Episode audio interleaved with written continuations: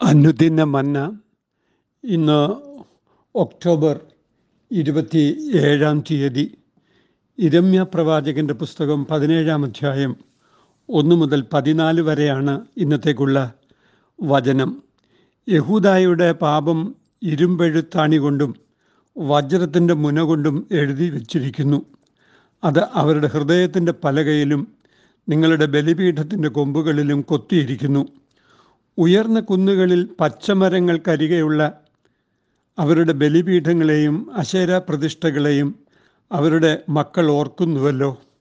വയൽ പ്രദേശത്തിലെ എന്റെ പർവതമേ നിന്റെ അതിർക്കകത്തൊക്കെയും പാപം ചെയ്ത നിമിത്തം ഞാൻ നിന്റെ സമ്പത്തും സകല നിക്ഷേപങ്ങളും പൂജാഗിരികളും കവർച്ച കേൾപ്പിക്കും ഞാൻ നിനക്ക് തന്ന അവകാശം നീ ഒഴിഞ്ഞു പോകേണ്ടി വരും നീ അറിയാത്ത ദേശത്ത് ഞാൻ നിന്നെ നിന്റെ ശത്രുക്കളെ സേവിക്കുമാറാക്കും.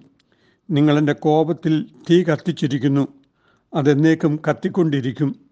യഹോവ ഇപ്രകാരം അരളി ചെയ്യുന്നു മനുഷ്യനിൽ ആശ്രയിച്ച് ജഡത്തെ തന്റെ ഭുജമാക്കി ഹൃദയം കൊണ്ട് യഹോവയെ വിട്ടുമാറുന്ന മനുഷ്യൻ ശപിക്കപ്പെട്ടവൻ. അവൻ മരുഭൂമിയിലെ ചൂരച്ചെടി പോലെയാകും. നന്മ വരുമ്പോൾ അതിനെ കാണാതെ മരുഭൂമിയിലെ വരണ്ട പ്രദേശങ്ങളിലും നിവാസികളില്ലാത്ത ഉവർനിലത്തിലും പാർക്കും.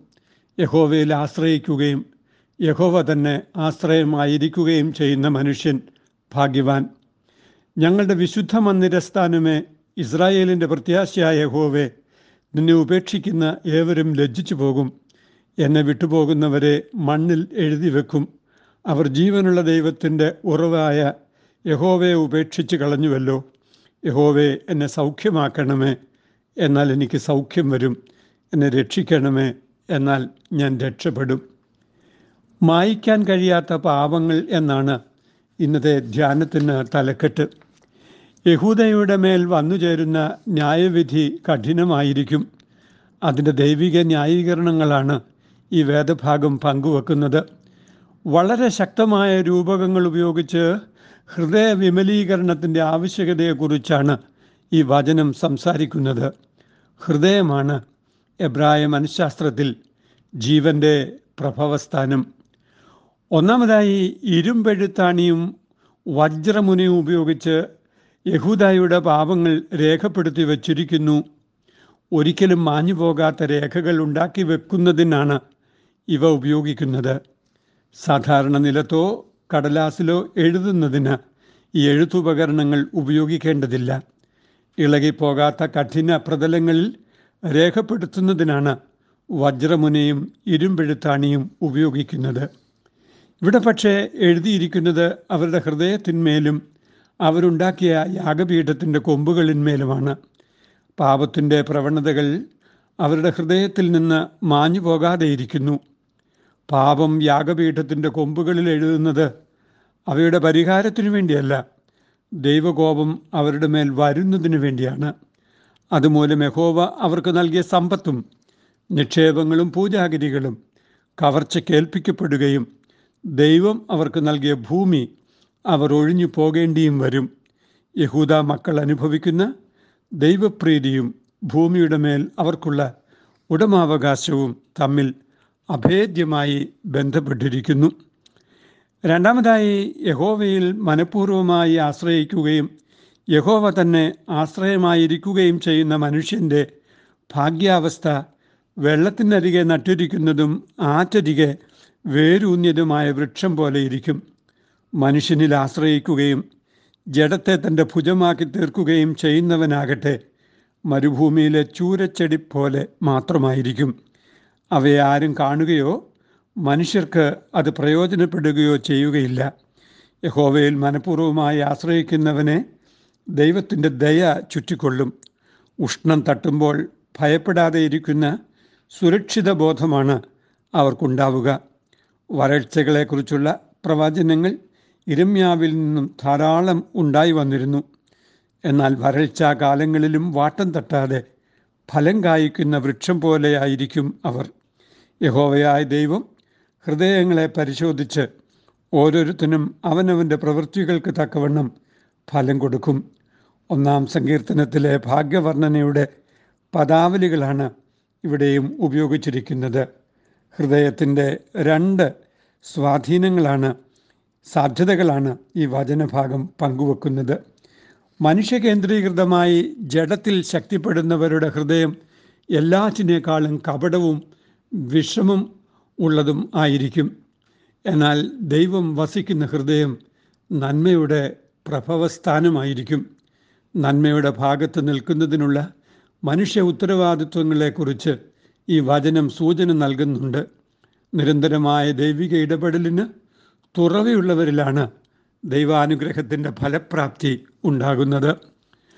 മൂന്നാമതായി അന്യദൈവാരാധനയും സംവേദനങ്ങളില്ലാത്ത വിഗ്രഹാരാധനയും മനുഷ്യരെ കൊണ്ടുവന്നെത്തിക്കുന്നത് അന്യായമായ ധനസമ്പാദനത്തിലാണ് എന്ന് ഒരു സൂചന ഈ വചനം നൽകിത്തരുന്നു.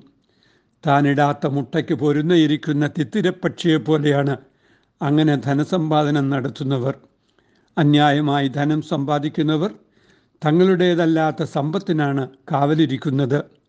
മുട്ട വിരിഞ്ഞ പക്ഷിക്കുഞ്ഞുങ്ങൾ തങ്ങളുടെ ഗണങ്ങളിലേക്ക് പറന്നു പോകുമല്ലോ. മധ്യായുസിൽ സമ്പത്തുകൾ അവർക്ക് നഷ്ടമായി തീരും ദൈവസ്പർശമില്ലാത്ത സമ്പത്തുകൾ പ്രയോജനപ്പെടുകയില്ല. ജീവനുള്ള ദൈവത്തിന്റെ ഉറവയായ യഹോവയെ ഉപേക്ഷിച്ച് കളഞ്ഞവർ കേവലം മണ്ണിൽ എഴുതപ്പെടുന്നവരാണ്. കാറ്റ് വരുമ്പോൾ മാഞ്ഞു പോകുന്ന എഴുത്തുകൾ പോലെ മാത്രമേ അവർ ഇരിക്കുകയുള്ളൂ. യഹോവയായ ദൈവം മഹത്വമുള്ള സിംഹാസനവും വിശുദ്ധ മന്ദിര സ്ഥാനവും ഇസ്രായേലിന്റെ പ്രത്യാശയുമാണ്. പ്രവാചകൻ ഉപയോഗിക്കുന്ന പല പ്രയോഗങ്ങളും യേശു തമ്പുരാൻ തന്റെ പ്രബോധനങ്ങളിൽ ഉപയോഗിച്ചിരിക്കുന്നതും ശ്രദ്ധേയമാണ്. സത്യജീവജല ഉറവ താൻ മാത്രമാണ്. തന്നിൽ നിന്നും കുടിക്കുന്നവരിൽ നിന്നും ജീവജലത്തിന് നദികൾ ഒഴുകുമെന്ന് കർത്താവ് പറഞ്ഞത് ഓർക്കേണ്ടതാണ്. അന്യായത്തിൽ നിന്നും ന്യായവിധിയിൽ നിന്നും മനുഷ്യനെ വിടുവിക്കുവാൻ ദൈവം യേശുക്രിസ്തുവിലൂടെ സ്വയംഭുവായി. കർത്താവിനെ വിശ്വസിക്കുകയും കർത്താവിൽ ആശ്രയിക്കുകയും ചെയ്യുന്നവർക്ക് കർത്താവിൽ ഒരു നവഹൃദയം കൊടുക്കുകയും ആ ഹൃദയം ജീവന്റെ പ്രഭവസ്ഥാനമായി തീരുകയും ചെയ്യും. എല്ലാറ്റിലും നന്മയ്ക്കായി കൂടി വ്യാപരിപ്പിക്കുന്ന ദൈവകൃപയെ അനുഭവിപ്പാൻ യേശുക്രിസ്തുവിലൂടെ മനുഷ്യർക്ക് സാധിക്കുമ്പോൾ ഈ ന്യായവിധികൾ ഇല്ലാതെയാവുകയാണ്. കർത്താവിൽ വിശ്വസിക്കുന്നവരുടെ ഉള്ളിൽ നിന്നും ജീവജലത്തിന് നദികൾ തന്നെ ഒഴുകുമെന്ന് കർത്താവ് പറഞ്ഞത് ഓർക്കുക. എന്നിൽ നിന്നു കുടിച്ചിടുന്നോർ വയറ്റിൽ നിൻ അനുഗ്രഹ ഒഴുകുമെന്നരുളി നീ. അനുഗ്രഹ ഒഴുകുമെന്നരുളി നീ. പന്ത്രണ്ടപ്പോസ്തോലർ മാറിൽ നിന്നാദ്യമായി പെന്തക്കോസ്തിൻ നാളിൽ ഒഴുകിയ വന്നതി അനുഗ്രഹ കടലേ എഴുന്നള്ളി വരിക. ദൈവമായ കർത്താവെ നിന്നിൽ നിന്ന് കുടിക്കുന്നവരുടെ വയറ്റിൽ നിന്ന് ഒഴുകുന്ന ജീവജലത്തിന്റെ നദികൾ കർത്താവെ നിന്റെ അനുഗ്രഹമാണല്ലോ. നിന്നിൽ വിശ്വസിച്ച് ഞങ്ങളുടെ ജീവിതം ഫലകരമായ അനുഭവത്തിലേക്ക് ഉയരുവാൻ ക്രിസ്തുവിൽ ആകുന്ന മനുഷ്യൻ നവസൃഷ്ടിയാകുന്നു എന്നുള്ള ബോധ്യം തന്ന് ഞങ്ങളെ അനുഗ്രഹിച്ച് ആശീർവദിക്കണമേ.